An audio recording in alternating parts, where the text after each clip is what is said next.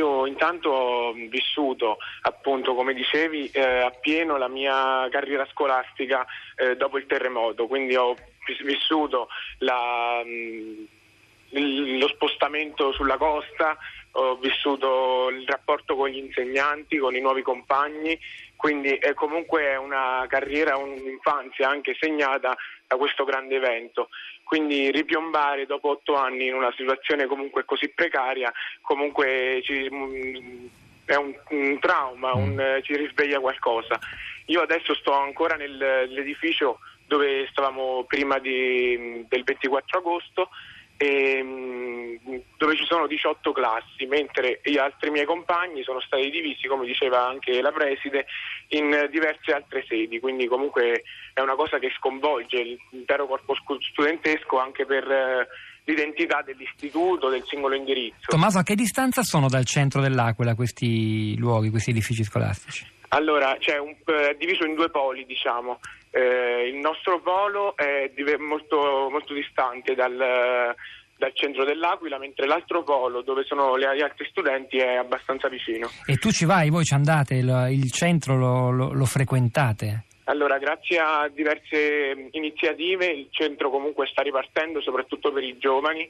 La sera si riesce a, di nuovo ad uscire in centro, anche se il 24 agosto eh, ci ha portato, come diceva di nuovo la Preside, sì.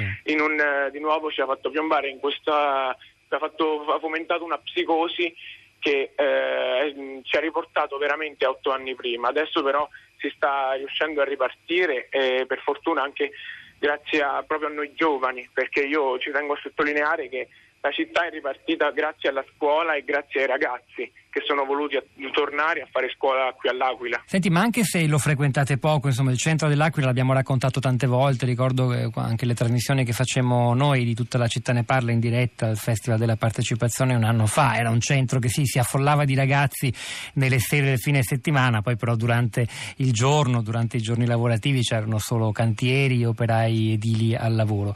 Anche se ci andate poco e in quel modo lì la sera e poco più.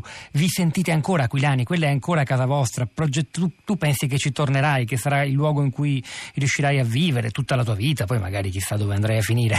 eh, allora, siamo... eh, io penso che noi aquilani siamo persone persone molto, molto, forti, perché io ho un attaccamento reale a questa città, anche, forse anche grazie al terremoto. Anche se è vuota, diciamo, anche se adesso non è abitata. Vuota. Io dico, la, la, la, mia città non è una reale città attualmente, perché rispetto a un altro ragazzo della mia età, di qualsiasi altra città, io ho molte cose di meno, ho una vita molto diversa, però questo non mi fa nascere un odio verso questa città, ma mi fa nascere un amore ancora più grande a doverla farla ripartire.